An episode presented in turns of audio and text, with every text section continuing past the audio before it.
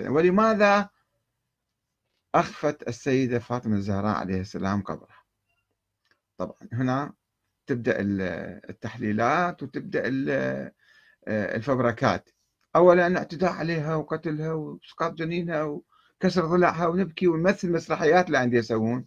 حرق الدار وهجوم وكذا حتى يسوون يعني كأنها قضية معاصرة الآن.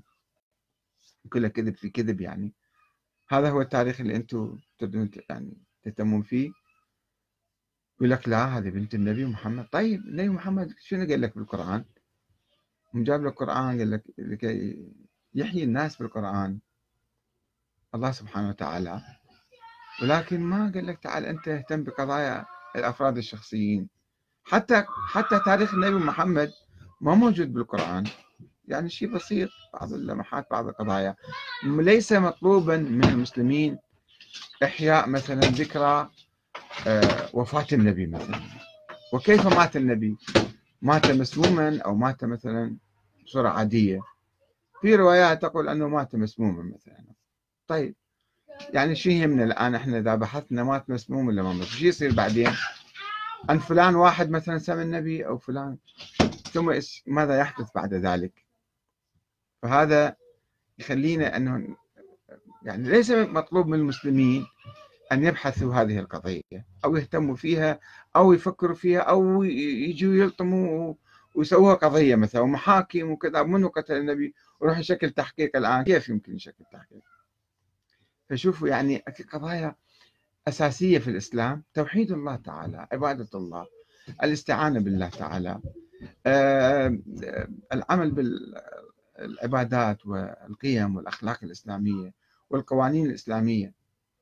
إحنا تاركين مجتمعنا بفقر ملايين الفقراء وبجهلة ملايين الأميين وبلصوص حرامية ملايين اللصوص الحرامية.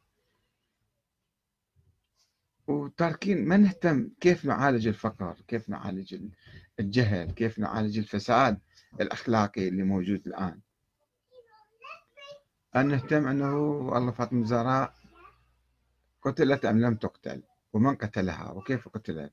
ولماذا أوصت بأن تدفن هسه أوصت إحنا يعني شو نقدر نسوي للموضوع هذا؟ قضية تاريخية وخلافات شخصية وليس من الدين أن تؤمن بهذا الشخص أو ذاك. الدين هذا القرآن موجود ما في أشخاص. ولكن عندما أجينا وسوينا النظريات أنه الصراع اللي كان قبل 1400 سنة أو 300 سنة بين تيارات حزبية مختلفة تيار يقول أنه الحكم مدني والناس ينتخبون الحاكم وهذا الشيء الطبيعي اللي الآن نسوي كل الشيعة الآن مؤمنين بهذا الشيء. وتيار كان في ذيك الأيام تيار مثالي خيالي وهمي قال لا الحكم مو مدني الحكم أيضا ديني مثل النبوة يعني وامتداد النبوة. والحاكم يجب أن يعين من قبل الله. طيب والإمام النبي عين الإمام علي وجي أخذوا حقه وغصبه وجروه على البيعة وكذا وأسروا الزهراء وقتلوها وسقطوا جنينها وكسروا ضلعها وسووا كذا وبالتالي هي ماتت غاضبة على فلان وفلان وقالت دفنوني سرا. طيب هذه القصة كلها مفبركة.